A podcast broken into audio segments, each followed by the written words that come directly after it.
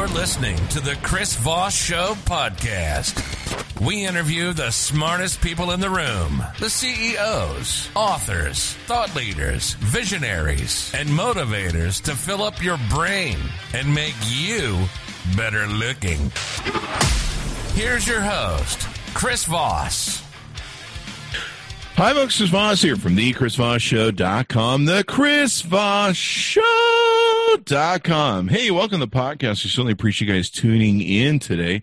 Uh, we've been covering a lot of Black Lives Matter stuff. We've been having this discussion with a lot of different brilliant minds, great authors, speakers, etc., people that have these wonderful minds and, and sharing the experience of what we're going through culturally in America, what uh, different things we need to improve, what things we need to change, what we need to look at internally uh, into our own selves and our own mirrors, because that's really what all of this world is, is a wilderness of mirrors um, that's reflecting back on us, things that we need to change on the inside. And so it's been great to have some of these wonderful people on. Today we have a guest making his second appearance. There you go. He's up for the yes and no robe, I guess, in a few more appearances.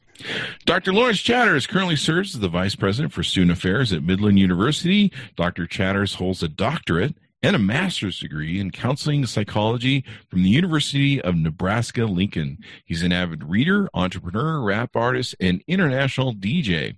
Uh, Dr. Chatters has been engaged in diversity, equity, and inclusion work for the past 14 years through a range of professional experiences, including a diversity concentration in his postdoctoral fellowship at Penn State University and his role as the diversity and inclusion coordinator for the Nebraska Athletic Department. Uh, Dr. Chatters considers his most important roles, though, uh, father to his two daughters and a partner to his wife of 15 years, Katie. How you doing? Welcome to the show again, Lawrence. Chris, it is so awesome to be here again, and I do expect a robe at least after the fifth time. So I hope you have. I think there's a there's a robe or there's a coffee cup or I don't know. We, we're working on it. awesome. it's a COVID test. it's that's more valuable. exactly. right now, that's a box. We, of, it's a box of toilet paper with the Chris Voss show on it or something. Nice. I should probably give that out because it's worth giant cotton swabs too. You know, stick them all the way up your nose and brain. But no, it's wonderful to have you on uh, again. Uh, you know, as I mentioned before, you're welcome to come on anytime so we can discuss all sorts of different intelligent issues because that's the sort of discussions we love to have on the show. So, how are you doing otherwise? Uh, how are things over there on your side of the world? Well, right here in uh, in Omaha, Nebraska, um, you know, we're experiencing an uptick in uh, coronavirus cases, like many people across the country mm-hmm. are, um, and uh, you know that's challenging. I think uh, people want to try to get back to some sense of normalcy, but we're watching it very closely. Uh, here in Nebraska, we were able to flatten the curve and um, not necessarily through extremely restrictive measures, but we gave people the opportunity, the autonomy to do what they thought was best. Back moving in that direction, but with even less restrictions. So it's it's interesting. You know, we kind of talked a little bit offline about the rugged individualism of the United States and the um, autonomy of our people here in this country, and I think that's really one of the challenges we're up against with uh, coronavirus. Right, is that people want mm-hmm. to manage it however they see fit. They don't want to have to listen to doctors. I mean, think about it. When you go to the doctor, they give you a recommendation. Sometimes you follow it as long as it doesn't impact your life too significantly. And I think that's what we're facing now, right? Is this wide range of people's opinions and decisions to do what they think is best for them despite um, medical uh, advice. And so it's challenging, right? There's been a lot of discussion we've been having with that. In fact, yesterday I I was bored last night. I couldn't sleep, and uh, I started going through my Facebook feed, and I started to notice like really crazy stuff, like people talking about how the testing sites are they're actually injecting you with the virus at the testing sites. Oh my goodness! And people doing these expert car videos, which I finally spoke out against. This, you know, if you're if you're listening to some, look at this, I've had a professional studio for I don't know ten years and you know it's not professional professional it's in my house it's in my office. I mean at one point i had the whole kitchen turned into a studio. Um but like seriously if you're listening to experts sitting in their car especially when they're driving endangering people distracted driving you may want to check your right. like, here's your sign. Like seriously. Yes. Um you know honestly I, if you listen to someone who has a degree like you have a degree. Like you you you've got a what what is it? You've got a master's degree in, in counseling psychology and a doctorate. Like I'm going to listen to you. Some guy in a car who's like I don't know a janitor part time or he's an Uber driver or something. And I'm not saying they're bad people, but you just might be out of your depth. well, you know that's that's uh, it's an important point that you bring up that you know people don't really follow the sources of a lot of their information all the way back to the start of where that source is and it's one of the unfortunate things about the uh, rise of some of the news sources that are specifically funded by um, you know s- different interests. And when you follow the money and i think that's where you'll always find influence right? If you follow the money um, you'll find that uh, some of these uh, things that are being floated around um, as far as conspiracy theories and things of that nature may even be coming from outside of the United States and actually increasing the potential of chaos and things of that nature. And I never rule those things out um, because I understand how smart some people are and how they can sow seeds of discontent and actually force a country to implode on itself. And so, you know, that's what I see um, happening around. But uh, today, hopefully, we can talk about something really positive and awesome, which is this idea, Chris, of moving from awareness to action. I've watched and listened to a lot of your podcasts, and I see that you know you really are using your platform in a very positive way to bring on highly skilled and educated people to talk about complex issues, and I think that's awesome because you know other intellectuals like myself we like to listen to that we like to listen to people's development and how they conceptualize different complex issues in their journey. And I think I've heard that from you. I've started to hear the development of that in you. And so I'm really interested to kind of keep talking about your development today through some of the concepts that I've uh, come up with. And I want to talk to you about each one of these areas. So we'll, we'll hopefully get a chance to do that today. Let's do it. So, yeah. So, Chris, today I want to talk to you a little bit more about awareness to action. We have a lot of people out there that are in my opinion, in the process of learning more, they're becoming more aware of what's happening around them. They're seeking out additional information regarding institutional racism and some of the other challenges that uh, people of color face in the United States. And I've actually had a chance to talk with some of those people, some of my friends uh, from high school, who just say, Hey, Lawrence, you know, I want to call you and talk about white privilege. This is not a concept I ever understood or believed in, but now that I've done more research, I get it. And I really want to talk to you about it. And I've tried to make myself available, as I'm sure many of pe- many people of color out there have made themselves available uh, to have discussions because we know that it forwards the movement as we can, um, you know, get more people to be a part of it. But I want to talk to you a little more about your journey today, Chris. So this is, you know, it is the Chris Voss show, and today it's really going to be the Chris Voss journey because right. I hear about it. Okay, so I'm scared and thrilled at the same time. You should be because anytime a psychologist comes on here and gets to ask you oh, questions, oh, no. Oh crap! Yeah, I I just forgot you're a psychologist. I'm screwed now. well, no, you'll be fine. Um, uh, uh, but the acronym that I've come up with uh, that kind of describes the journey that a lot of people are on right now is power. And when I think of power, specifically, I want you to understand that I'm thinking of the superpower that most of us have as human beings to really raise our awareness and become advocates. And in us realizing our power, as I will spell out the um, acronym for you, I think we help other people realize their power. So, the P of the power is privilege. So, the first thing we're going to talk about today, Chris, is tell me what are some of the privileges you feel you have in this country as you have looked at the current circumstances that we're experiencing? What are some of the privileges that you've seen you have? Good. I thought we were going to talk about how my father didn't hug enough as a child. Not yet. Um, no, I sorry, I had to throw that in there.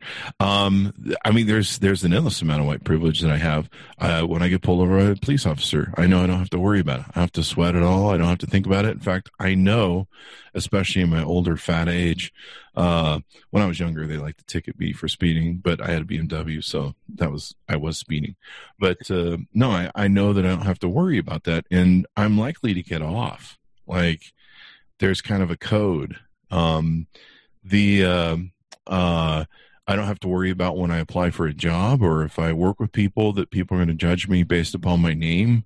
I'm pretty familiar with. Um, I, I, forget the uh, different reports and studies have been done on it, but they found that people, when HR people are looking at different names, they identify certain names racially, and if they have racial bias, then they then they you know they tend to go for well this person isn't you know it's whole racial um profile mm-hmm. um God, there's like a, a probably a long list. Uh, I know that uh, uh, I'm probably never going to get a long jail sentence for any of the crap I've ever done. How about that?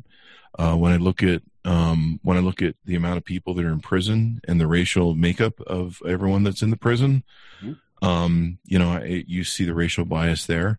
I don't have to worry about getting beaten by a cop. You know, I see we see this all the time right now in the videos of these cops.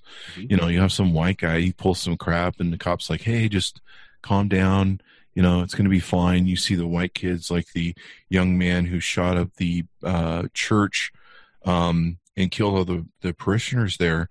Uh, you know, they they let him out in cuffs and even took him for a McDonald's burger you know meanwhile if you're just uh, selling cigarettes on the side of the road or um, you you might have passed a bill that's bad a counterfeit bill um, you know then we got to beat you over the head um, and um, god what else what else do i have white privilege well on? no I, I think that's that's a great place to start and okay.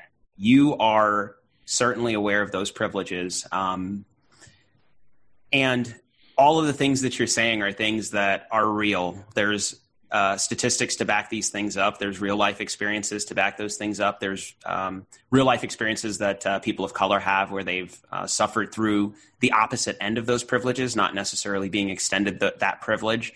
Um, I think that's honestly one of the first things that people have to understand, Chris, when they're going about this uh, from awareness to action is they need to understand what their privileges are. Um, likely, you understand your privilege as a male as well, right? Here in the United States, that's a important thing to recognize. Um, and so then, as you start to layer those things on top of each other, uh, white, male, um, you know, likely have some socioeconomic status, uh, some opportunities, a platform, all of these things, they're privileges. And so, in that, those privileges, I think, as other people start to think about the beginning of this journey from awareness to action, they need to think about what their privileges are. I also think of my privileges. You know, I think of the fact that I have an education, right? I have a few degrees. I have, um, access in some specific areas. I have the ability to intellectually um, articulate myself. So if I need to make a point, I can do that. Um, I can I can be in certain spaces that other people may not have the opportunity to be in. I'm I'm good at writing, and so from a uh, from that perspective, I can express myself as well if I need to. If I need to send a letter to somewhere to get something, I can do that. Um, I have privilege of being able to walk. Some people don't have that privilege. I have the ability to hear. I have the ability to see. Now I'm stepping into some other privileges, Chris, that people don't usually think about. Right. So that's the first step. And I think you have done a great job of being able to articulate and understand those privileges. So that's one of the things I want to encourage people to do is do that self-reflection. You had an individual on your show the other day talking about the James Baldwin book. And one of the things he said that was very enlightening to me that I've always felt is that the challenging part about going about this journey of understanding institutional racism in the United States is that it first takes an internal journey before you can understand the external. If you don't go on that introspective journey, it's difficult to understand how you and other people fit into this mix of things. And so I want to know from you at this point what kind of internal journey did you go on to understand all of those privileges? How did you go about that process internally? Um, oh, one, one thing I thought of while you were talking, because you made the point actually, uh, I was I was given a pretty good school that was well funded, and I had a good education for the most part, even though I mm-hmm. failed at most of it. Cause, but that's me. Um, but I had a good education, and a lot of people uh, in poor communities or like Harlem or different things have have schools that aren't funded well, probably from racial systematic racism. Um, and so they don't have the same opportunities, especially when it comes to getting a job. Um, where did my journey begin um, with race? Um, you know, my my my introspection has been kind of weird. I grew up in a Mormon cult, um, and uh, there there are two religions that I refer to as a cult: Scientology and Mormonism. They're both space cults. Um, and uh, from three years old, I knew it was kind of there. Stuff wasn't logically working for me. Mm-hmm. Uh, I couldn't put you know two and two together, and so uh, ever since then, I always question things like what I was told and stuff, and so I always had the seeking mind. Um, that was you know people tell me things and I try and put stuff together. Fortunately, I was raised in California and uh, uh, it was a melting pot of everyone. I was a kid, whatever, and uh, I think when I first became really strongly aware of race was when I moved to Utah, which is ninety percent white, and one of my best friends was African American. I hadn't noticed it, mm-hmm. um, and which you think I would in ninety percent white Utah, but I just didn't notice it. And when I was in, it was in like 10th grade, we were in history class and he was the only African American in the room. And the teacher said, uh, well, you know, we were talking about slavery and history and stuff. And he said, you know, what do, what do you think about this? What's your opinion? And that was like the first time I looked at him and went, oh, I have a black friend. Um, and for there, you know, I went through most of the journey of life. I, I, tried to always, I was never religious, I'm atheist, but I always tried to hold to some principles. Uh, John Lennon's Imagine, uh, you know, do good to others, you know, the basic principles of morality that anyone should really espouse, uh, espouse to. Um, but I'm not sure, you know, I really understood white privilege and race and stuff. Mm-hmm. Um, early on, uh, about 30 years ago, I met Dr. France Davis at his church, and I was there selling some stuff that was like religious materials and stuff that uh, a company I was working for was selling. And it was the first time that I felt, when I first met him, he was very suspicious of me. I've been trying to get him on the show, actually. Mm-hmm. Um, he was very suspicious of me, uh, and I could feel, I could feel that he that I was white, and he was black and the way you know he he walked with he walked with Martin Luther King uh, and Selma and Birmingham Bridge, and he's a great civil rights guy here in Utah. Um, and I could feel that there was this difference uh, based upon us, and I I knew what he was. You know, I mean, here I was, this stupid you know white kid showing up in his thing, and he was like, you know, what is what does this guy want, right? And over time, over over that hour or two that I spent with him, I got to know him, warm up to him. You know, he he finally went, okay, this is another one of those dudes who's just trying to figure out how to use me.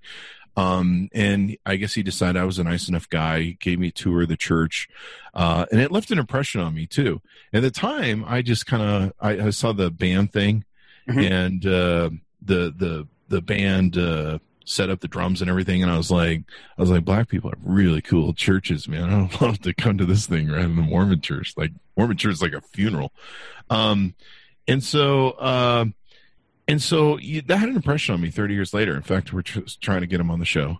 Um, he's retired, so I'm not sure if I'm going to be able to get him on. Um, and it's I don't I don't know if he's good at Zoom, so there's that. But uh, he left an impression on me for 30 years. And in Black Lives Matter in Obama, I voted for Obama, and I voted for Obama not because he was black. I voted, and I it was probably one of the principles, but I really bought that he was a great leader. He was a great speaker.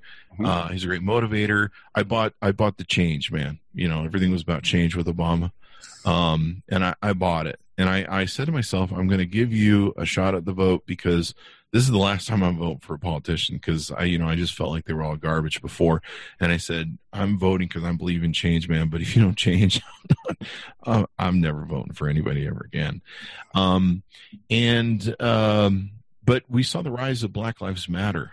And, uh, a lot of my friends were having issues with it. And we started having discussions of, of, uh, uh, white privilege and why this is important. And, you know, even back then, what was this, 2015, 2000, yep. mm-hmm. 2015.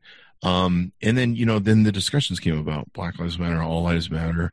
What does it mean? Everything else. And I think that's when I kind of started seriously going down the journey. But a lot of those early things had an impression on me. Um, and uh, you know, a lot of my friends, we we're you know we do what we do in our social sphere. Uh, we argue about different points and kind of learn from those, and mm-hmm.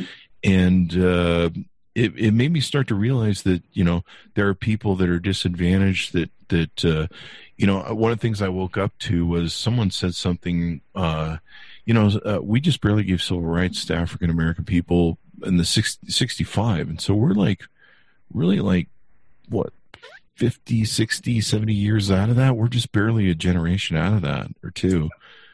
Um, there hasn't been a lot of significant you know time that's changed or things that we've really changed because we we kind of didn't really do much after that um and so that was kind of my journey and this this uh, and then of course um it got deeper when donald trump got was was running for election because I could see the racism coming out. I could see it from my friends coming out that were closet racists who'd been singing "Kumbaya, Obama's president," and then all of a sudden you started seeing the creep from come out from uh, the closet racists with the "Oh, uh, Trump says we don't have to be PC, so we can say the N word and whatever we want now," and you're just like. Wait, I thought you were like, uh, all like, let's all be one. And they're like, no, no, we're to call out uh, you know, racist or be racist and do what we want because Trump says okay. And so I, I kind of started going on this journey of looking at racism, looking at my contribution to things, because that's what I usually do. Is I go, you know, what am I contributing to this?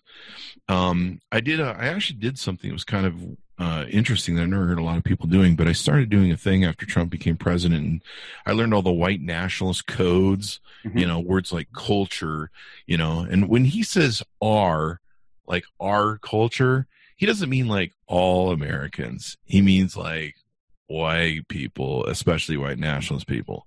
Um, and so I started learning the code words and I started reading and learning about white nationalism. And I'm like, holy, there's like a whole thing with this thing. You know, I, I thought, I thought we buried these people in 1950 or something, but we didn't. And so one of the things I started doing was I started walking around and looking at faces. And I learned that I, you know, there's this thing that we do with faces, and it goes back to our caveman days where we look at someone's face and we make judgments and decisions yeah. about them. Absolutely. And a lot of times they're very inaccurate, right? Yep. So I started doing that and I started kind of looking at my own prejudices and my unconscious bias. I'm like, so what, what did I just judge about that person? Did, you know, what, mm-hmm. did I fear them because of mm, maybe they looked a little subversive? And why did they look subversive to me? You know, and and I'm talking everybody. I just started looking at everybody's faces and started kind of listening to what my unconscious bias is.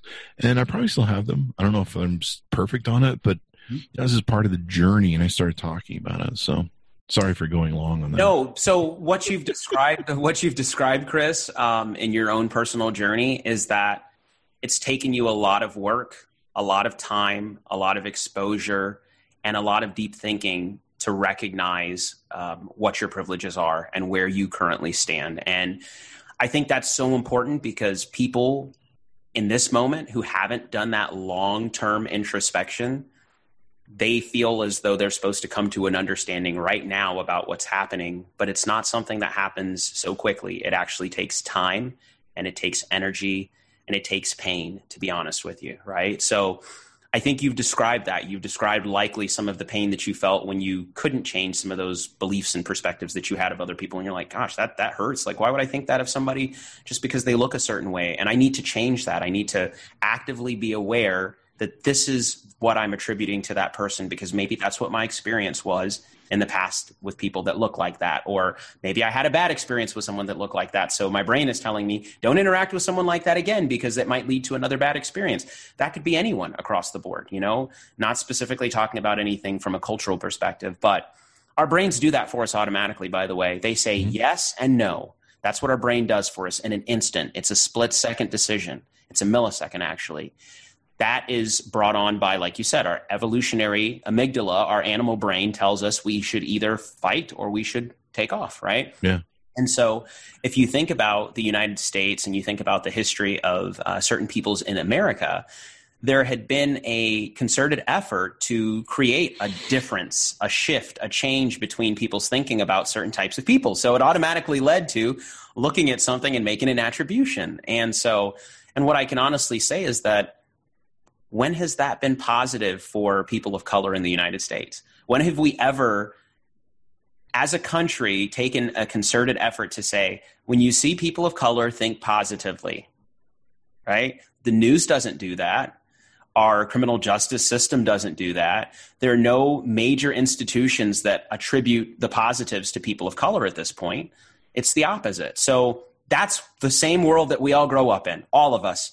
As a matter of fact, uh, me personally, in my own personal cultural identity journey, there was certainly a, a, a time frame of potential self hatred and just not necessarily being proud of being who I am, African American, right? So this is a part of that journey. It's that introspection. And I, I appreciate you being vulnerable enough to talk about when it started for you, which wasn't necessarily super young with the cultural understanding, but it was kind of at a little bit older of an age when you had that experience with that classmate of yours. And it raised your awareness, right? But then later in the process, you really started to feel comfortable enough, I think, in your own personal journey, and correct me if I'm wrong, but to do the next thing in the power acronym, which is to actually reach out to people of different cultures and start talking to them about your personal journey. And not only other people of other cultures, but people within your own culture. And you started having these discussions, which I think is an important point to make is that as people of color, we have these discussions all throughout growing up. It's something we do in our household, it's something we do with our families, it's something we do with our friends. It's a constant narrative. But for a lot of white people in the United States, having cultural discussions is not a constant narrative. It's actually something that they sometimes shy away from because they don't feel perhaps that they can, you know, speak eloquently about culture, even though they do have cultures that they grow up in. They have certain traditions that they have in their families and, and things of that nature. But the next point I want to ask you is when did you start to feel comfortable with this outreach piece of talking to other white people about, you know, maybe we do need to observe and understand our implicit bias. Maybe we do need to figure this out. And then when did you feel comfortable enough to step from that journey into talking to people of color about their experience and even learning more? Because that's that next step. Um, I've always been a big mouth in social media. I've always been a big mouth, like all my life. You know, in my companies, I used to do the all the newsletters, and I've always just been a big mouth. Uh, you know, when you own companies, I was, I was CEO since I was eighteen. You, you, know, you talk to everybody. Um, you're always selling. Uh, and so when social media came along, it was very natural for me because, you know, I got a big mouth. So, you know, we've always talked about a lot of different things. I don't, I, am not sure when it exactly started about race. I mean, certainly uh, over time, um, you know, there's, I, I think it, I really became conscious of it uh, probably during the Obama years because you know that narrative started coming out of uh, out of Fox, and you would see my friends pick it up. You know, well, well, you know, he's got the tan suit, and you're like, seriously, like. Hmm. And then you would start to see there was a there's an old post I have you can find it somewhere in 2014 or 15 um, where I'd really just gotten sick of the narrative uh, from my friends, some of my friends. Um, it sounds like I have all racist friends, some of my friends that aren't, that aren't friends with me anymore. Uh, and and and I'm like, you know what? I've seen so many posts about how you hate Obama for this, and how you hate Obama for that, and how you hate Obama for this. And you know what? It's clear that you just don't like having a black president. You don't like having number one, someone who's over you, who's black, and number two, someone who's probably more successful than you and uh, that's something I've been thinking about a lot, a lot lately too with Obama. Mm-hmm. Um, people, you know, a lot of people voted for Trump because they didn't feel like their lives were being successful, and they hated looking at you know uh, an African American gentleman who was more successful than them. You know, mm-hmm. aspired to be the president, mm-hmm. and here they're living in I don't know some backwoods, whatever. I, I mean to my white people that way. Um, but uh, and but there was a lot of that blowback and resentment for that, and that's really what Trump is: is that crawling out of that guttural closet of racism. Um, so it was probably about 2015. I actually called some people out, lost like a whole mess of friends one day. Because I'm like, you know what? I've seen so much anti Obama crap of so much stupid stuff from your Fox News narrative that clearly you have a deeper issue that isn't about the tan suit. You know, yeah, it's not about you know uh, he put his feet on the desk, like whatever, dude. Um, like he put his feet on the Resolute desk, and that was like a big crisis. We got a guy selling Goya freaking beans off the. the Resolute desk right now. I mean, if that isn't a crisis, uh, so anyway, um, and so I've always been that big mouth, and I've always gone into it. And it's it's been one of the ways that I flush out ideas too. That yeah. I test my ideas, and I go, "Here, am I crazy or am I not?" And sometimes I'm I'm right, or sometimes a lot of people call me out and go, "Chris, you're being really stupid right now." Um, which they probably should do more. I'm surprised they don't. Um, and so I started talking about, but during Black Lives Matter, the resurgent, I mean, Ferguson was just, Jesus. I mean, seeing the riot uh, gear, the army militarizes Ferguson riots, yes. um, the abuse of protesters, you know, the, the whole militarization of it. They even had, you know, I, I remember calling out early on the, uh, that rule that I think was the Bush era rule where they, you know, gave all the militarization stuff to the police. I'm like, this isn't good. This is going to become all soldiers of war. Um, and so that's when the discussion really began because a lot of people started talking about it back then. Um, you know, uh, you know, uh, it was just, and I think shortly after that, there was other people gunned down. They're African American, and so uh, the Obama administration was doing the thing through, I believe, Eric Holder, where they were doing those uh, contracts with the police departments mm-hmm. um, to try and get them to weed out racism. Um, and so that's when, that's when um, I got comfortable. And I, I've, unfortunately, I don't know why I don't have many black friends. I don't know why. I game with a lot of black people. Um, I don't know why. I don't know. Maybe it's, I don't know why. So, hi folks. I want to insert a editorial comment and correction here, if I might, but I'm going to leave my original statement up because I think a lot of white people uh, have the same issues. Um, but uh, my my statement that I don't have a lot of African American friends is not true. Uh, I have worked at home since 2004. I don't have a wife and kids, so most of my social life is social media. Being a social media rock star, um, all of my friends are online. So if you go to my Facebook, if you go to my Twitter, I have lots of African American friends, and I think I kind of slided them with a comment here that I when I said uh, that I don't have any African American friends, and I'll explain why. Um, a lot of them are uh, active in my discussions, either privately. I've sussed out these ideas on how to talk better and what's right, what's wrong, what should be done, uh, what's going on in our in our society, et cetera, et cetera. And many of them have have, have done wonderful contributions to what I've tried to do and the discussions that I've tried to have, and and trying to make the world a better place. And um, I think the problem in my mind is I don't make that distinction. You know, you saw Trump make that statement. Well, there's my African American friend over there. I don't really make that distinction uh, with them in my friends group. Like I, I, just don't even think about it. There's all my friends, and so uh, I want to make that correction because they're listening. They're like, Chris, you do actually have American African American friends, you idiot. And uh, yeah, I'm not the most brilliant guy in my old age. There you go. So I just want to make that clarification because it was unfair to them. Uh, when Black Lives Matter came about again, I started inviting people on the show, and I really didn't start I really didn't go out and say I want to invite black people on the show. Mm-hmm. I just realized that uh, we need more exposure, and we reached out to a lot of authors, and so mm-hmm. we started having more authors on. I think I brought you on because you were an author mm-hmm. of a book, and I was just looking for really good guests. So I, went, I didn't really set out with the mindset of like, um, let's bring more black people on the show to talk to them. Um, one of my good friends, Darlene McDonald, should be on tomorrow. She's been on before. She's running for politics here in Utah. So the main reason I had her on the show was just because uh, I want Utah to turn blue. and so I brought you on as an author, and I knew you had a great degree and stuff.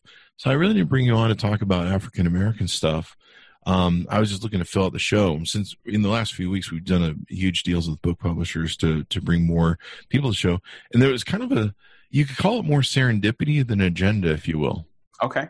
Does that make sense? Yeah, and you know what, Chris, even if it's you good do, serendipity, it is that. absolutely. Even if you specifically do reach out um, to hear people's perspectives because they are from a specific cultural background, it's okay. It's being intentional about your journey and also giving uh, those individuals an opportunity to have a platform with uh, an audience that may not necessarily hear that perspective. Because, like you, there are quite a few uh, people across our country that do not have a significant amount of friends of different cultures.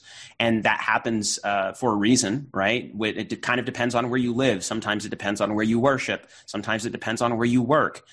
All of those places, unfortunately, are not very diverse in a lot of areas across our country. So, where do you find those friends? Where do you find someone who you can be comfortable enough talking to about some of your um, most intimate thoughts about you know what your own personal development is from a cultural perspective right yeah. so i think that you you bring up a great point in that you did start to feel more comfortable when you had space but it's still a journey that you're on right yeah. so in this process of outreach I think that's what folks need to be thinking about. They need to say, who do I know that I could potentially reach out to? My own personal friends that might be the same culture as me, or people of other cultures who I can have these discussions with. Because I believe that uh, you know, uh, steel sharpens steel. So the more we can have difficult conversations, and I can run ideas by you about my thoughts about certain concepts.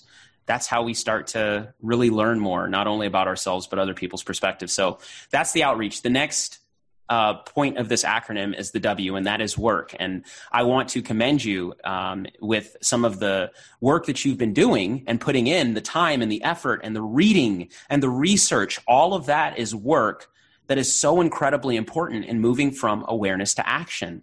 And it's something that honestly, a lot of folks out there don't have the time to do. They don't have the time to sit down and read an entire book about white fragility or privilege or read the 13th, right? I mean, they have lives, they have things that they're doing um, that unfortunately make it complicated. But I want to ask you, where do you find the time and the energy to do this extra work to create more um, awareness for yourself and how do you wh- where do you find those sources and how do you get all that information help people that listen to your show understand what that journey is like for you. Well, the answer is pretty simple. I don't have a wife and kids. okay, all right. That's all an right. old long joke from my yeah. from my Facebook friends. Um, uh, uh, but you know, uh, honestly, I search it out, so I I listen. Um, you know, Black Lives Matter in 2014, 15, I I was listening, and so I was watching. Um, and it comes from an analogy that you know I believe rising tide lifts all boats. That's one of my my uh, pillars, I suppose. Um, and uh, and and I was like, there's people that are calling out for help. Like if you if you called me out, uh, the analogy I recently came up with, if you if you were drowning, and or vice versa, uh, if one of us was drowning and the other one called out to the shore and said, "Hey, can you save me? I need help right now. I really need some help." and you're like, hey man, you're you know, it's not drowning lives matter. It's all lives matter, man. I, I you know I can't get wet right now.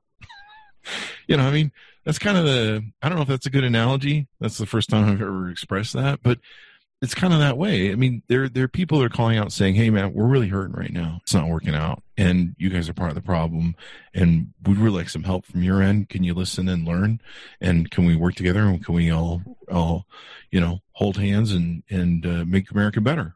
Um, and so to me that's what that this this whole thing really is about when you look at the percentage of the population the people in the room are largely white uh, we certainly have 400 years of very ugly, nasty history, very violent, mean.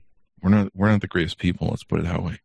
Um, and uh, so uh, some of it does have not having wife and kids. It would be very hard for me to do a lot of what I do without uh, with having those challenges. So I, I feel for people that have families because it's hard chasing those kids. Challenges. That's funny. it, it's a challenge, you know.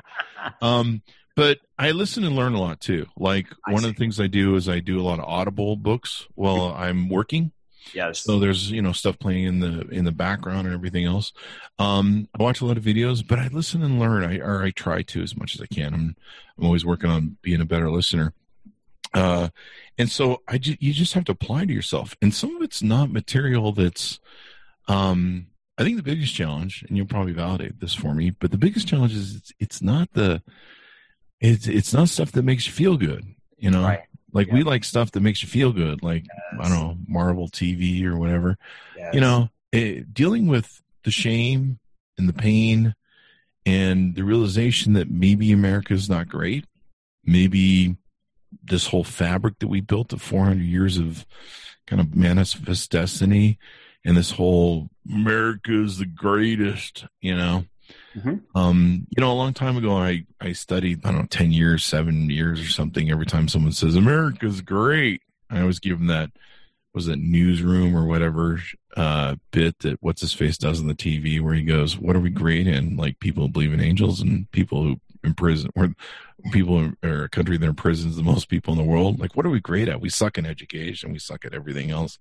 Um, and um, And I mean, if you really look at the numbers, we're failing on so many different levels, especially compared to other countries. We have this we have this attitude that we just think we're great. Well, Chris, one of the things I want to I do want to validate is that this is very difficult work, and I think it doesn't make people feel good to to go on this journey and find a better understanding of yourself through this process, to reach out to other people and hear their pain, um, to experience your own pain as a result of this process, and then all of the challenges that people find with finding time to do this, uh, it's very difficult. And you're not going to walk away feeling good ever, really, when you're doing some of this work. And I think that um, that's one of the challenges that uh, people who are allies and advocates face is that anytime you want to disconnect from that negative journey, you can. You can just step back and say, you know what, I'm just going to be who I am. Like I, I, I'm, I've done enough work. I'm okay where I am, and I don't need to make any more progress. I'm fine. I, I'm good that's what a lot of people have done prematurely in my opinion in a lot of these discussions is they have thought that they've learned enough they think that they understand enough to articulate what they see and what they believe and everything else but they haven't done a deep enough dive or journey into the research. And so you know, from writing a dissertation and understanding how deep down the rabbit hole you have to go with some concepts and understand those things and bring them together, that's honestly just the beginning. And that's where a lot of people stop. They see things, they hear things, they read things, and then they never really discuss them. Getting a degree is very difficult uh, because you have to see all the pieces, how they fit together, and then you have to be able to understand and even, even get to a point where you can teach these things at some point. Um, so, it is a difficult journey. And one of the other points that you made that I really wanted to emphasize here is that one of the biggest challenges of the Black Lives Matter movement is those very three words agitate some people in our country. Okay? So, Black Lives Matter. People are thinking automatically in our country, but what about everybody else? That is what automatically comes to so many people's minds when they hear Black Lives Matter. And in a country where from the very beginning of the inception of this country, they have there has been a concerted effort to dehumanize people of color in many ways, devalue them, take away their accomplishments, co-opt the things that they've come up with. It is such a it's contradictory to put those people first, right? So it agitates some people when they hear Black Lives Matter. They automatically say, no, all lives matter. How could Black Lives matter any more than anyone else? Because they've learned all their life that that is not the case. So, and I've seen that and I've heard that, and people won't necessarily say it out loud, but that is the genius of the Black Lives Matter movement. Is that if you were to say Black Lives Matter, honestly, you're not necessarily saying that Black Lives Matter any more than anyone else. What you're saying is that Black lives have not mattered for such a long time in our country. It's high time that they do matter. And it, it isn't something that just recently happened. It didn't start with George Floyd. It didn't start with Trayvon Martin. It didn't start with Rodney King. It didn't start with Medgar Evers. It started long before that. People have been trying to struggle for equality since the time that they were, you know, against their will brought to this country, forced to work for no money.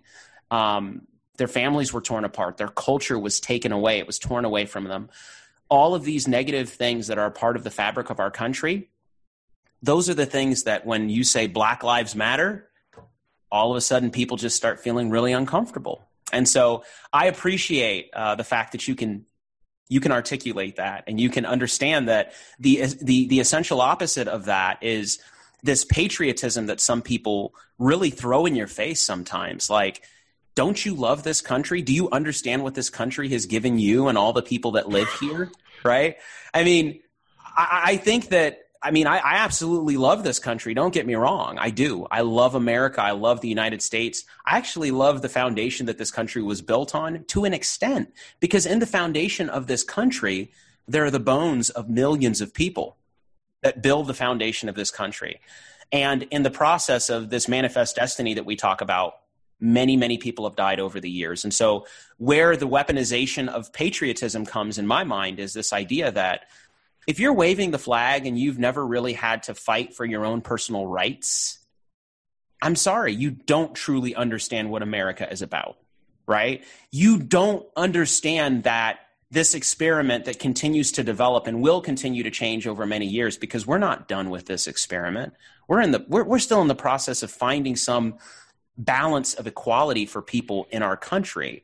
And many years after it was founded, by the way, like you said, we're babies, right? As far as some of the other countries and their establishment across the world and greater civilizations and everything else, which, by the way, American history doesn't just start with America. It goes far back beyond that. So, again, that is a perfect example of people doing some of the work, but not the deeper introspection and journey of understanding how all of these different pieces of the puzzle fit together. You know, and so I'm happy that you're willing to talk about having extra time because you don't have a partner and kids and you know doing all of this extra work on the side. But again, you make a great point which is that a lot of people don't have the time, the energy or the desire to do that extra work. And I want to convince them to go on that journey. I want to convince them to do some of the extra work, but it's it's it's hard to do. So It is. Yeah. You know, but it's also a choice too um aside from my jokes. Um you know, I could watch the Kardashians or I can watch, I don't know, some of their mind numbing crap on Netflix. Yes. Um, but I, that's what I choose to do. I mean, to me, it just, I don't know, I have this weird thing where I want to make the world better and I'm stupid. To me, that's my contribution because I didn't have children. So instead of making some children better to put out in the world or worse, if I had children, uh, the, uh, you know, my, my, the world is kind of my like my contribution, my children. So to me, that's I don't know. I'm weird. I love that. Um, that's that's a that's a great that's a great uh, way to think about that. I've never really yeah. thought about that. You know, that your contribution is just you know really increasing your knowledge, increasing your awareness, and then turning that into action. And it kind of leads to the next thing that we're going to talk about, Chris. Um, how have you become empathic to the struggles of other people? Tell me about your personal journey and what has allowed you, has given you access to this idea that you can say, you know what? I feel for you. Like you said, if you see people drowning, what has encouraged you? What has compelled you to reach out to try to save them through the process of understanding how you saved yourself? I'm not sure why I'm built the way that I'm built, um, but it seems to work for me. So it's it's going pretty good. I'm not on cops or in prison. Um, although I probably should be. I seem like that white trash guy who always gets picked up at the trailer house. Um, but uh, I probably look like him too. Uh, but uh, I don't know. I've always been empathetic. I don't know why. Uh, I've always uh, sometimes tried to save people in a crazy sense, um, or, or, help people or reach out. Um, it, it might come from uh, it might come from a bully experience I had as a kid where uh, I was being bullied at school, and uh, this this kid and his little friends were having, you know, they're just ruining everybody's day, taking their lunch money. And I think my mom or my dad said, you know, you should just pop him in the face. And and he tor- they tortured me just for the longest time. They used to follow me home and torture me on the way home. Um, and one day I snapped, and this is like I think it was eight. I was in fourth grade, whatever age that is, and I snapped one day. I just freaking hit that point that people hit, and I laid into him, uh, and I bloodied him. I put him on the floor, and I I just lost it, like completely lost it, and he never bullied me ever again. And my father, uh, I really don't want to get into too much of this, but my father wasn't the nicest person in the world. He was mm-hmm. a bit of a he liked using his belt a little mm-hmm. too much. Mm-hmm. But he taught me a lesson by antithesis that I took from my father. It was one of those lessons that I learned that be nice to the nice people and be viciously mean to the mean people. And the mm-hmm. reason you be viciously mean to the mean people is because they're the people who prey on the nice people.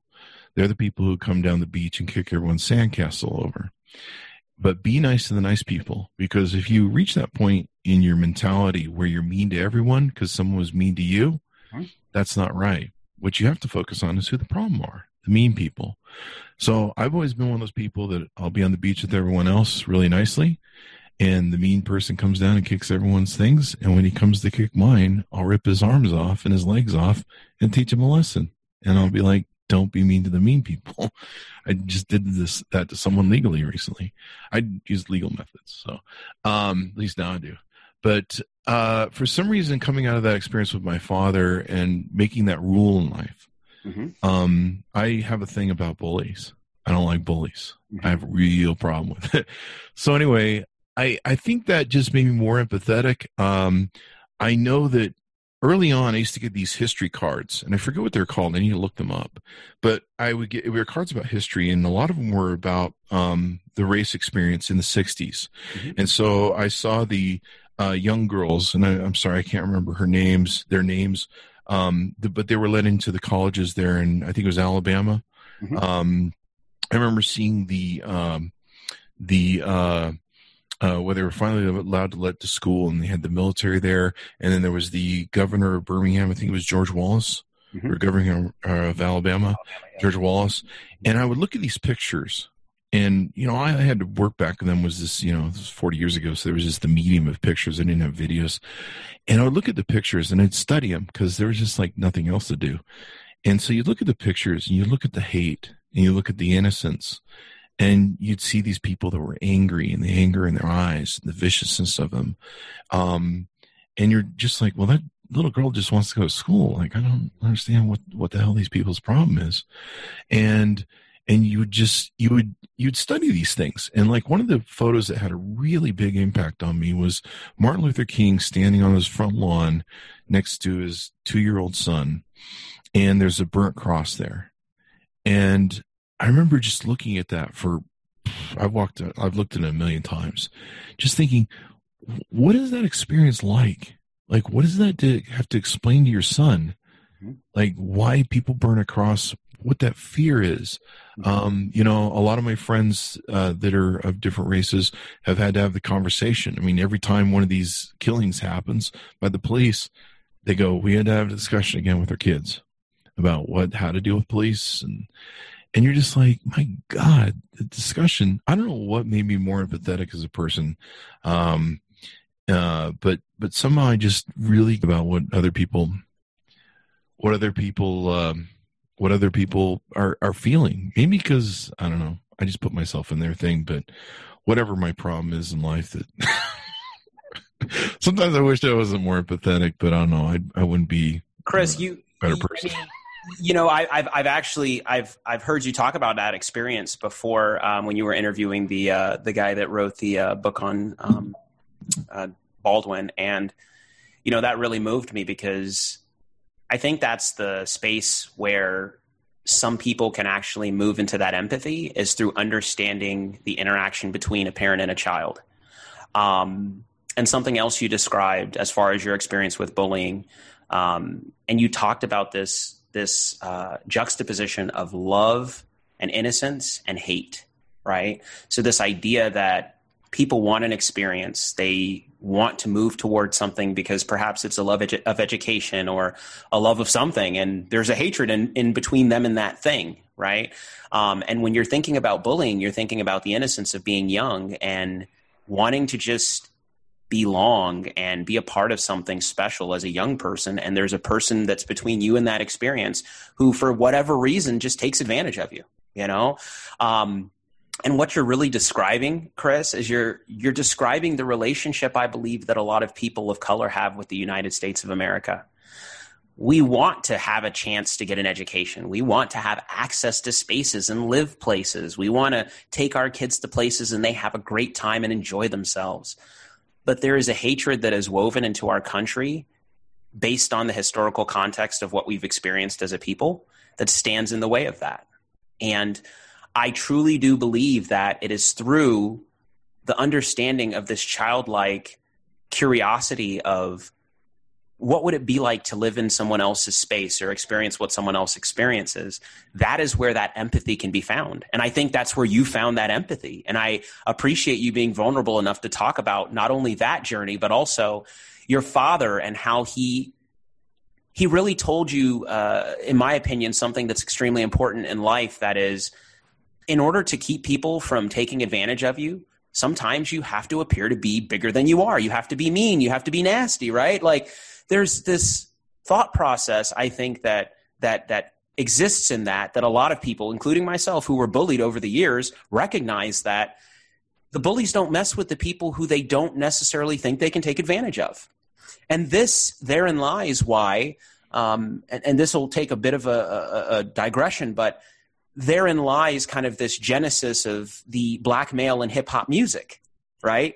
It is this tough guy, this bigger, over, you know, hyper masculine individual who you better not mess with, right? Where do you think that caricature came from? It came from all of the pain and the hurt and the struggle that men of color in this country were dealing with over the years. And it is one of the things that I connected with from a young age, hip hop music in general, that lifted me out of my own feelings of inadequacy because I could look at a, a hip hop artist like a Nas or a Jay Z or a Run DMC, Public Enemy, and I could say, those are black men who are powerful. They know what they want in this life. They sing about it, they rap about it, they talk about all of the inequities that are in the system, but we can beat it. That's where a lot of people of color find that step up out of their personal inadequacies is through hearing the stories of other people. And so I apologize for that digression, but I thought it was a no. I actually learned something new right there. Yeah. So simply, simply put, uh, what I have to tell you is that your journey toward empathy it speaks volumes, and I want to share that with other folks that are listening to this podcast. That find empathy where you can, but do an introspection and think of what it was like for you when you didn't have the opportunity to do something or you were kept from going somewhere because of some particular reason. And in that empathy, perhaps you will find a bridge to better understand the experience of people who are marginalized in this country. Yeah. You, know? you, you, you just taught me something right there about rap music and understanding the thing behind it. Um, you know, one thing I had a problem with, and a lot of people had a problem with, was uh, why can't why can't we use the N word and you can? And fortunately, one of my favorite comedians, Bill Maher, went through an issue where he used the N word inappropriately. Mm-hmm. And Ice Cube came on to a show and did this beautiful bit on why we're not allowed to use it and you guys are. Um, and he, he explained it just so concisely, so perfectly. And I went, aha, aha moment. Okay, there it is. Now I understand that makes complete sense. And and you know made me understand that's what the beauty of these conversations are is that we need to have more of these conversations. They're uncomfortable.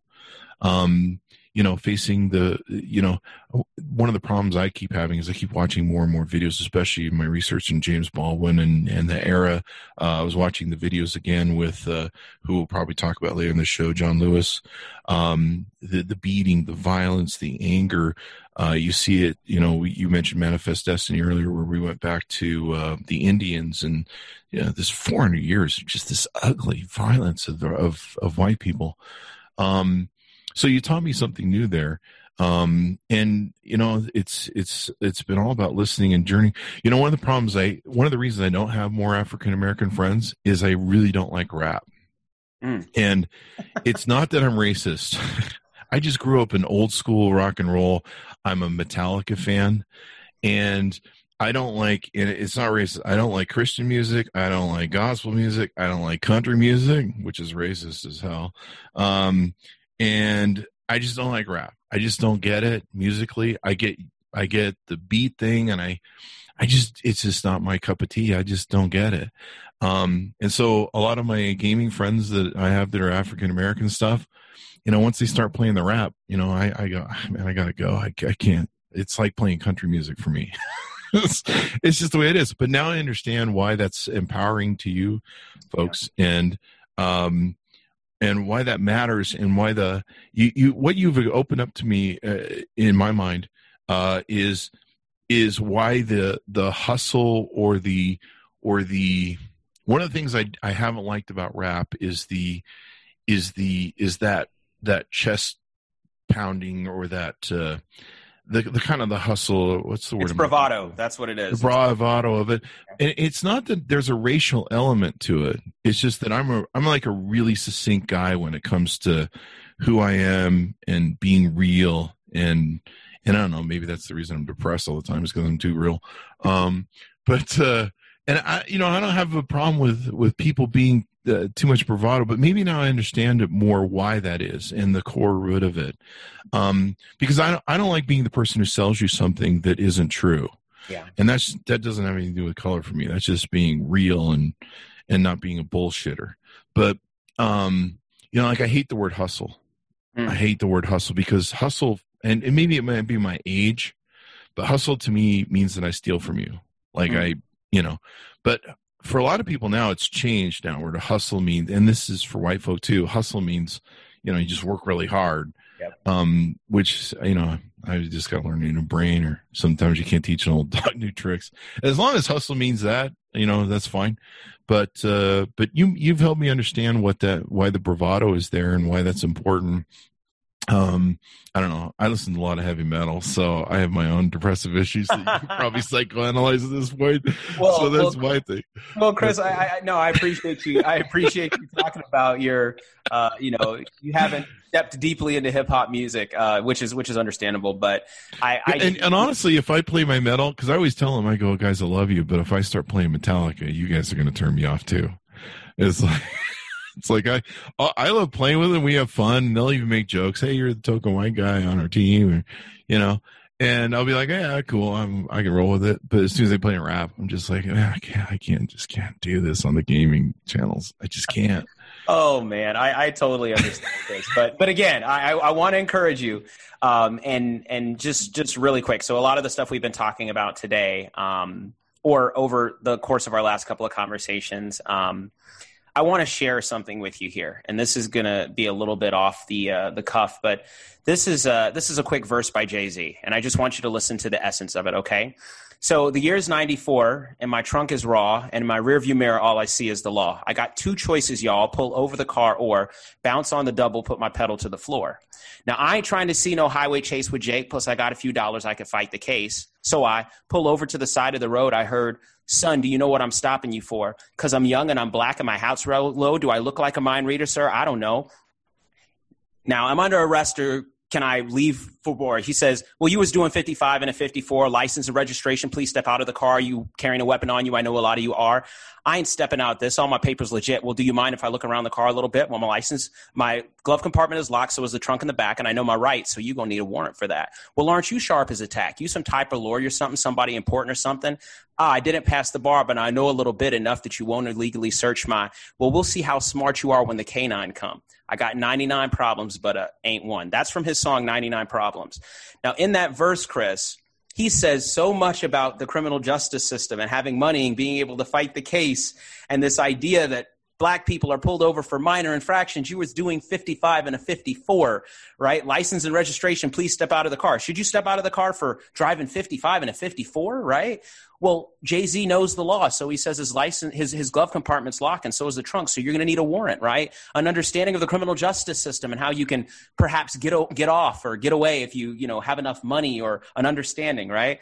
And then when everything's said and done, they still bring the canine out, right? just to just in case. So what I want you to understand from that verse is that there's so much understanding and learning that is woven into certain types of music for African American people and people of color through people's experience that you listen to these things and you're like, wow, there's power in that, right? Mm. So I want you to, your homework assignment, Chris, is I want you to just consider um, the types of understanding that you can reach through uh, listening to different types of music. And specifically, since you're on a journey to better understand the African American experience, I want you to consider listening to some hip hop music of some different artists, and you and I can talk about those artists. And if nothing else, just read the lyrics because that's where a lot of my understanding of different experiences that I haven't been able to, um, you know, actually have myself because of the way that I grew up. That's where it's come from. It's almost like a different art form, just like Metallica, and I love uh, Metallica too, by the way. Um, and their music is so. I mean, it's like a spiritual experience, right? Like to hear what they are playing. And uh, one of my favorites was when they actually played with an orchestra, and it was just beautiful. Yeah. yeah, I mean, it's just absolutely beautiful. So that's different types of art forms that people share that mm-hmm. you know i want you to just consider you know it's, i will like, i will you've given me a background to it there used to be this old thing that um, if you want to get your wife to watch football with you you have to get your wife to you have to talk to your wife about how uh, the relationships that the football players have, like their wife and kids, and you know the contribution to society, and you know more, the more in depth thing that is. And so you've kind of done that with me with rap, where now I'm going to be listening to rap from a different perception. I I think the lyrics are going to be beautiful. It's the I just don't I just don't get the beat thing. Like I get the beat thing, like but I don't get the beat thing. It's like yeah. to me it just it sounds like people yelling bravado into a mic and and it's like and then I, I think I'm I, honestly, I think there is some prejudice to me. I'm kind of resentful that they take my Steely Dan and my and my '80s clips and they incorporate in their music. You're upset and, at P Diddy for using all the samples? I, not really. I don't, I don't even know who does it, but but I, I you know, there's yeah. certain things that you shouldn't touch. Like you should never cover uh Stairway to Heaven. Like that's like you know, I don't care who it is. They just there's things you shouldn't touch, like Jimi Hendrix. You shouldn't never touch Jimi Hendrix. Um, but but you know, honestly, in fairness, if I can defend myself just a little bit, um, I'm a, I I love the blues, like Muddy Waters, yes. all that early blues stuff. Like I, have one of my favorite uh, uh, things. Who who did Sinnerman? Um, uh, oh God, I love early jazz. Like I, I love the early blues, and I have a real appreciation for how the blues and everything that came out of that experience. I mean, if if it weren't for African American people, we'd have some really crappy music. Which you know, there's Anthrax. Um, uh, so uh, you know, so a lot of it, and a lot of the blues is about the experience of of of, of people of color in the South and everything else, and the struggle. It's and, like gospel. Yep. Yeah, yeah. And I mean, gospel music is okay, but I just, I just it's my personal thing. Uh, same thing with country music. Like if you play country music, I'll be punching nails into my head. Like you'll have me on a ledge so fast uh, with that stuff. And I, you know, I, I hate to lose the country music crowd, but you know, it's just me personally.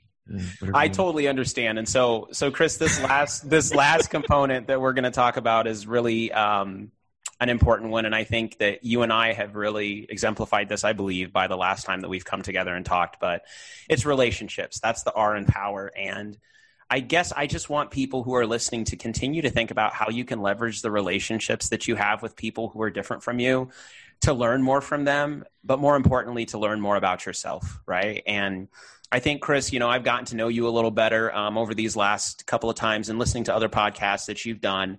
And you know, I value the relationship that we're building. I value mm-hmm. the fact that if you have any questions or if I have any questions about how you see things in your perspective and definitely want to understand more about your early life and kind of your understanding of Mormonism and that journey, like I'm going to call you and I'm going to say, Hey, Chris, you know, like tell me about this because I want to know your perspective. And I think it's important for people to know it's not everybody in that culture's ex- perspective, right? It's just your perspective. You have a perspective that you experienced something in your life. And if I want to learn more about that, I think that's just your perspective. And so mm-hmm. don't try to generalize based on relationships that you have. That's why we always laugh and in, in, in this space where people are like, well, I asked my black friend and he or she said X. You know, it's like, great. That's their experience of something in particular that happened at a moment in time.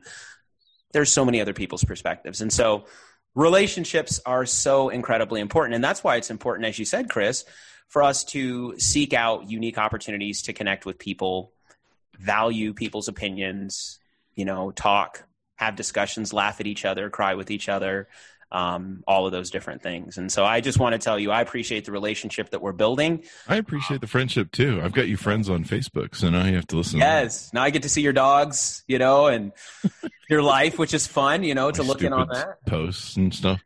Um, no, I, I I think it's really good, and what's really nice is is and this is really half my serendipity. I didn't set out to like let's have more Black Lives Matter discussions. It was really serendipity. I was like looking for people to have on the show and I was I came across your thing and you had a book and I'm like I want more authors on we were working on these book deals and then um the fire um uh Nicholas Buccola, the the fire within or the fire uh book that he wrote on William F Buckley and and the thing came after yours and you and I had this great discussion that went into manifest destiny and a lot of different things um uh, about your experience too. And that's a great, uh, people should go back and listen to that podcast because some of it has to do with the internal racism of some of the shades of darkness in the African American community and the racial uh, things that go on there, which I always found uh, just amazing beyond.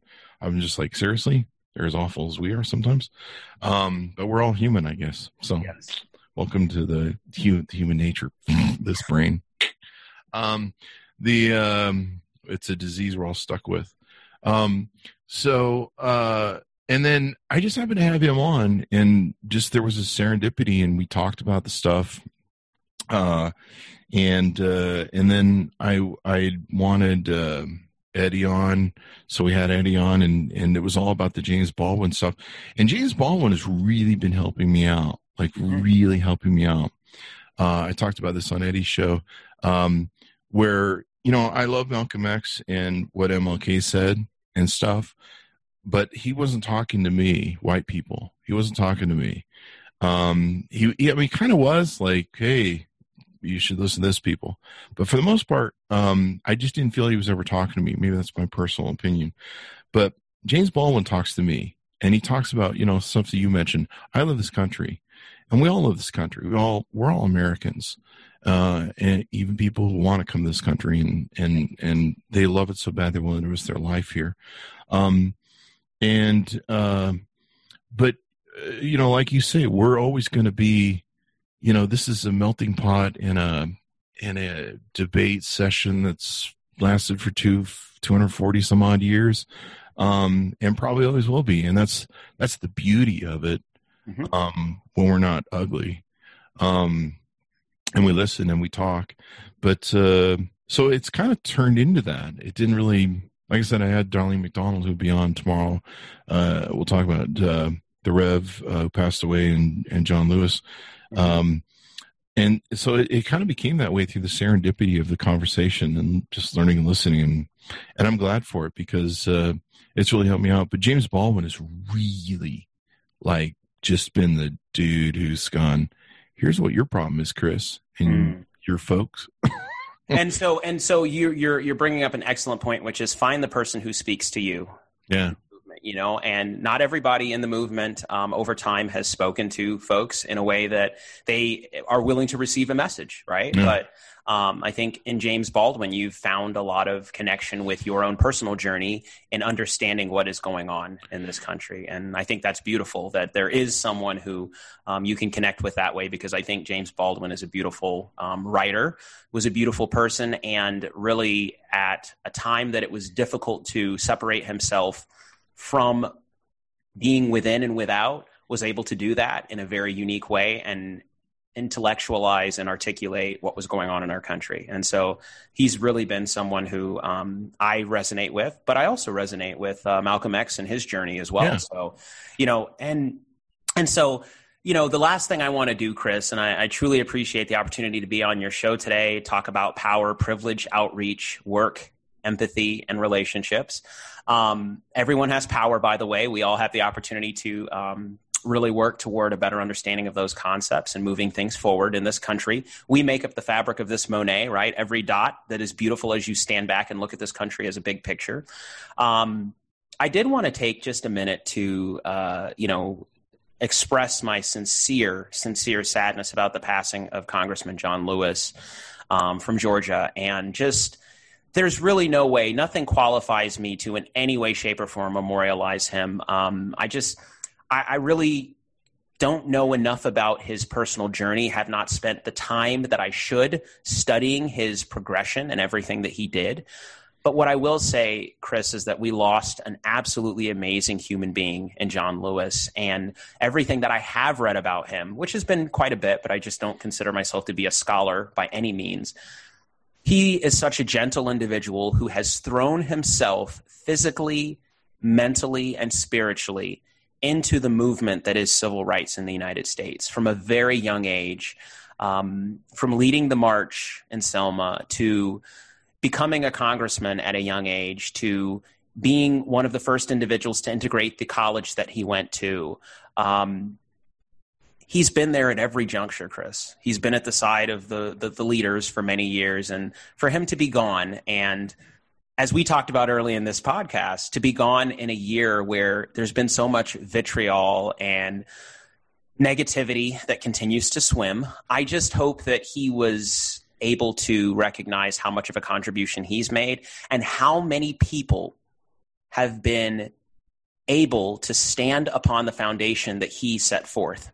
And I think that's so important. Obama, in a post he put up, said that he told John Lewis that he stood, Obama stood on John Lewis's shoulders. And mm. to see the picture of those two embracing and understand how it took the beating and the fracturing of skulls and the hosing of people with fire hoses and mm-hmm. the biting of people of dogs in the 60s and the 70s and the lynchings and all of those things. To see those things comprehensively create a foundation for people of color in this day and age to stand upon is tragic and it's also beautiful.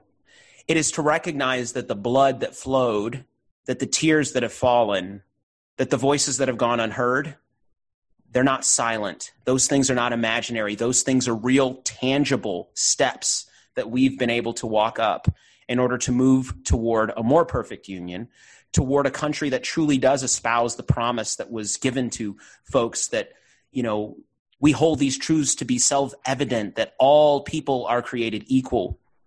I changed that for a reason. I think John Lewis is a representation of what an individual can do when they harness all of their power and their time and their energy and they make that contribution toward the good of the cause and he's going to be missed dearly. Uh, Chris, he's a brilliant individual.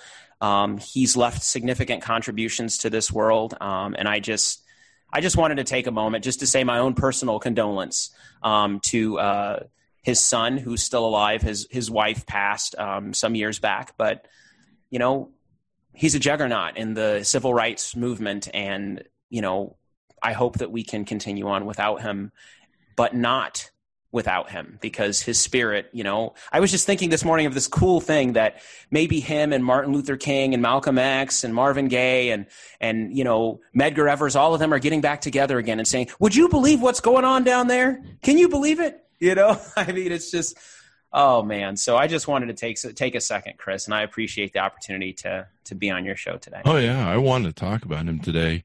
I think a beautiful thing that I saw, and I went back and watched a lot of videos yesterday, last night, and this morning, um, of some of those Selma moments crossing the the the bridge and uh, the beating and getting hit in the head, and him bloodied uh, and the, all the experiences they were going through in the 60s and then watching you know him over the years rise through um, everything his speech at the i have a dream uh, million man march uh, at the steps there of lincoln. And he, he talked he went back i think 50 years later just before 50 years later there was an interview he did. And so i watched that whole thing. And he kept talking about lincoln and just being able to give that speech at the feet of Lincoln and how much that meant to him. Mm-hmm. Um, and um, uh, and then to see, I think one of the most beautiful things I saw over the last 24 hours was the pictures of him down on the Black Lives Matter mural. Or is it a mural or what would you call that? Uh, it's a, it's the thing that's painted painted on, on the, the, street. Yeah, painted on the street, and you can see the White House, which has got an interesting definition these days, uh, in the Washington Monument behind it. Um, and he's down on the street, and you can just see the look on his face where he's feeling the moment. at that time, he was really still he was really sick with cancer, mm-hmm. and probably shouldn't have been out there, especially with the COVID. But it meant something to him. I remember reading someone wrote that, uh, and then and there's another picture of him where he's up on a balcony somewhere on that street, looking down. You can see the whole stretch of it. Um, and you, you look at the juxtaposition of coming from you know the dogs and the beatings and and the the concussions to you know here's where you are. But then you also look at the other juxtaposition of like where we're at with Donald Trump and the racism um and this mountain we still have to climb in November. And even if we climb it we don't even know what's going on. The secret police thing is getting out of control too. Um you know who knows what sort of constitutional crisis we may face if if uh, we de-elect this guy de-elect. Um, so I, you know, I watched a lot of videos, and one of the things I was watching about him, and this is, I don't know, you're, you're a psychologist, so you can, you can I have empathy. Um, and uh, uh, I watched his eyes and I watched his face during the interviews, and the fact that he could forgive, and the fact that he he didn't have any animosity, and that he was and, and part of the reason I look at that is because I don't know that I'd be that person because I have a very ugly side when people screw with me. But you have to screw with me really bad. Like you have to come in with a knife and then you meet that Chris Voss. But you you really have to be coming at me with a knife. Other than that, I'm nice to the nice people, mean to the viciously mean to the mean people. Um, and so when I was I, I was looking in his eyes, and he talked to one of the things he was talking about in his interview is how actually one of the people who had beaten him um, in Montgomery or Birmingham um, came to his office like almost 50 years later mm-hmm. with his son and his son had been encouraging to have this conversation with him mm-hmm. and he came and he apologized and he cried uh, the the police officer cried who'd been a police officer his son cried they hugged uh, he asked for forgiveness um, and and I, I kept watching his face going man he's for real man he's like i don't know that i could be that sort of person so he's way better than i am um, but the humanness of that you know the the core of being the the the Christ-like sort of humanness of being able to forgive like that and stuff. Mm-hmm. Um, I'm not sure I could be that better person, and maybe the reason I look for that is because I'm trying to figure out how to be that better person.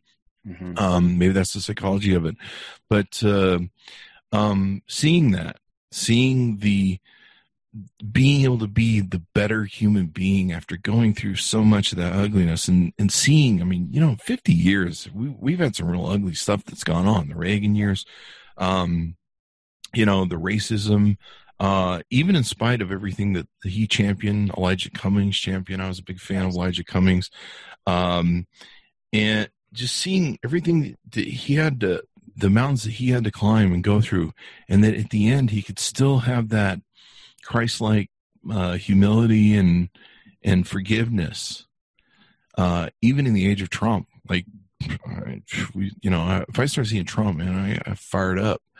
Um, but uh, and he, I think he understood where we have to go and what we have to do, and and uh, together as a people, uh, as all Americans.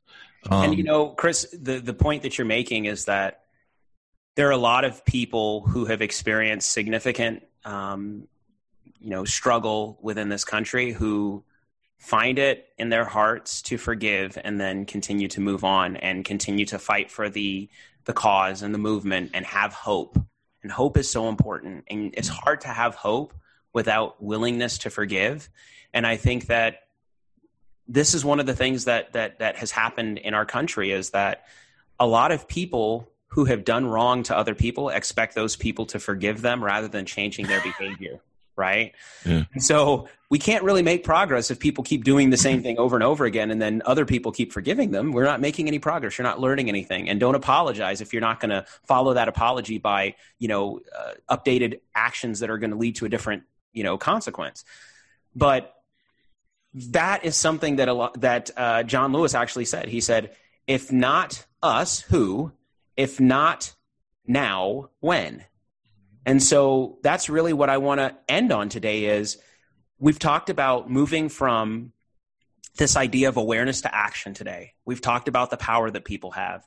But now it's time for people to stop thinking or conceptualizing and actually get out in the field and do what they need to do to help bring this country forward in a positive way. And politics in all of this conversation, it really doesn't have to matter. Everyone can make a difference. Everyone can can do that introspection, they can better understand themselves and move forward. We have to do this as a country. If we don't do it, who's going to do it? If we don't better ourselves as a country, no one else is going to come along and say, "Hey, I'd love to make America better." Right? We Americans have to go on that journey, and it's a painful journey that that as you described, it's not fun, right? You're not going to go and read a lot of information that's going to just make you giggly happy about the history of our country when it comes to some of these uh, dark secrets that our country has. But in doing that, we are helping our country become better. So we have to do the heavy lifting. And I'm happy that you started with your show and using your platform to facilitate these discussions. It's awesome. Yeah. The more the more we can bring, the more conversation we have. One one video series I've been really enjoying is uh, um, hard conversations uh, uh, or something on it's it's on YouTube. Yeah, it's with a black man. Yeah, with the black man. It's, yep. a sportscaster, I think, or a uh, sports athlete gentleman. Um, I gotten out of sports, so uh, forgive me. Uh, but uh, you know, the, the more conversation we can have, the more the more we can listen, the more we can understand each other. You know, one thing that's become very apparent to me is this this huge prison complex, industrial complex that we have, and and the way that everything moves from front to back, the the tapestry or this fabric we have of institutional racism and and unconscious bias and I mean, there's just so much that we have to de-thread or de deconstruct and Yes. and and deal with, and it's it's not pretty and it's not fun and Right. and but it's ugly and until we reach a point with with lifting all boats and and helping everybody up and and uh, making America better because I don't I don't maybe America make America great isn't the right words to use and probably never should be considering you know the historically abusive racial uh, tones they've been used at or ways they've been used but maybe make America better Mhm. because the better I don't know to my mind would mean that it's a journey that we never arrive at when you say make America great it's like sounds like it's an, there's an ending to that journey I don't know maybe Well, it's the again part that really complicates it, right? Uh yeah yeah Yeah. Make Yeah. America great again. Like when? Wait a minute. Wait, when was Wait, it when great? was? Yeah. I mean, But again, you know, originally originally coined by Reagan. and for who Right, exactly. Uh, for who? That's right. So I think, yes, let's make America better together. And let's go about that journey. It's going to be tough. It's going to be um, really painful at sometimes. But honestly, I think we're making it a better place for our future generations. And, you know, like you said, I mean, if that's kind of one of the things that you do and your legacy, and that's one of the things that I consider to be my legacy as well, um, you know, we'll, we'll be in some, uh, we'll be in great company with the other people who take on that journey. Yeah, it's better to talk things out than beat everyone over the head with these clubs on each other. That's, That's for sure. right. On everybody. Um, so anyway, thanks, Monas, for tuning in. Uh, I certainly appreciate you guys being here. Lawrence, you're welcome to come back anytime. I think you know that. Um, and uh, and you know, just learn to listen. And uh, I think Lawrence has done a great job explaining a lot of different things that we should be thinking about. Uh, to my honest for tuning in, be sure to go to the ucvpn.com uh, and uh, the YouTube channel. Uh, Lawrence, give us your plugs again so people can look you up on the interwebs. Yes, my plugs uh, mainly on Facebook. Um, my page is Lawrence Chatters Motivational Speaker. I put um, different conversations that I have just like this on there and other really positive things and, you know, just share some different stories about my own personal journey. And so definitely encourage people to like that page and just continue to engage in your own development and understanding of things that might be, you know, not necessarily as important to you, but very important to other people. Thank you. And thanks, Monas, for tuning in. Guys, we'll see you next time.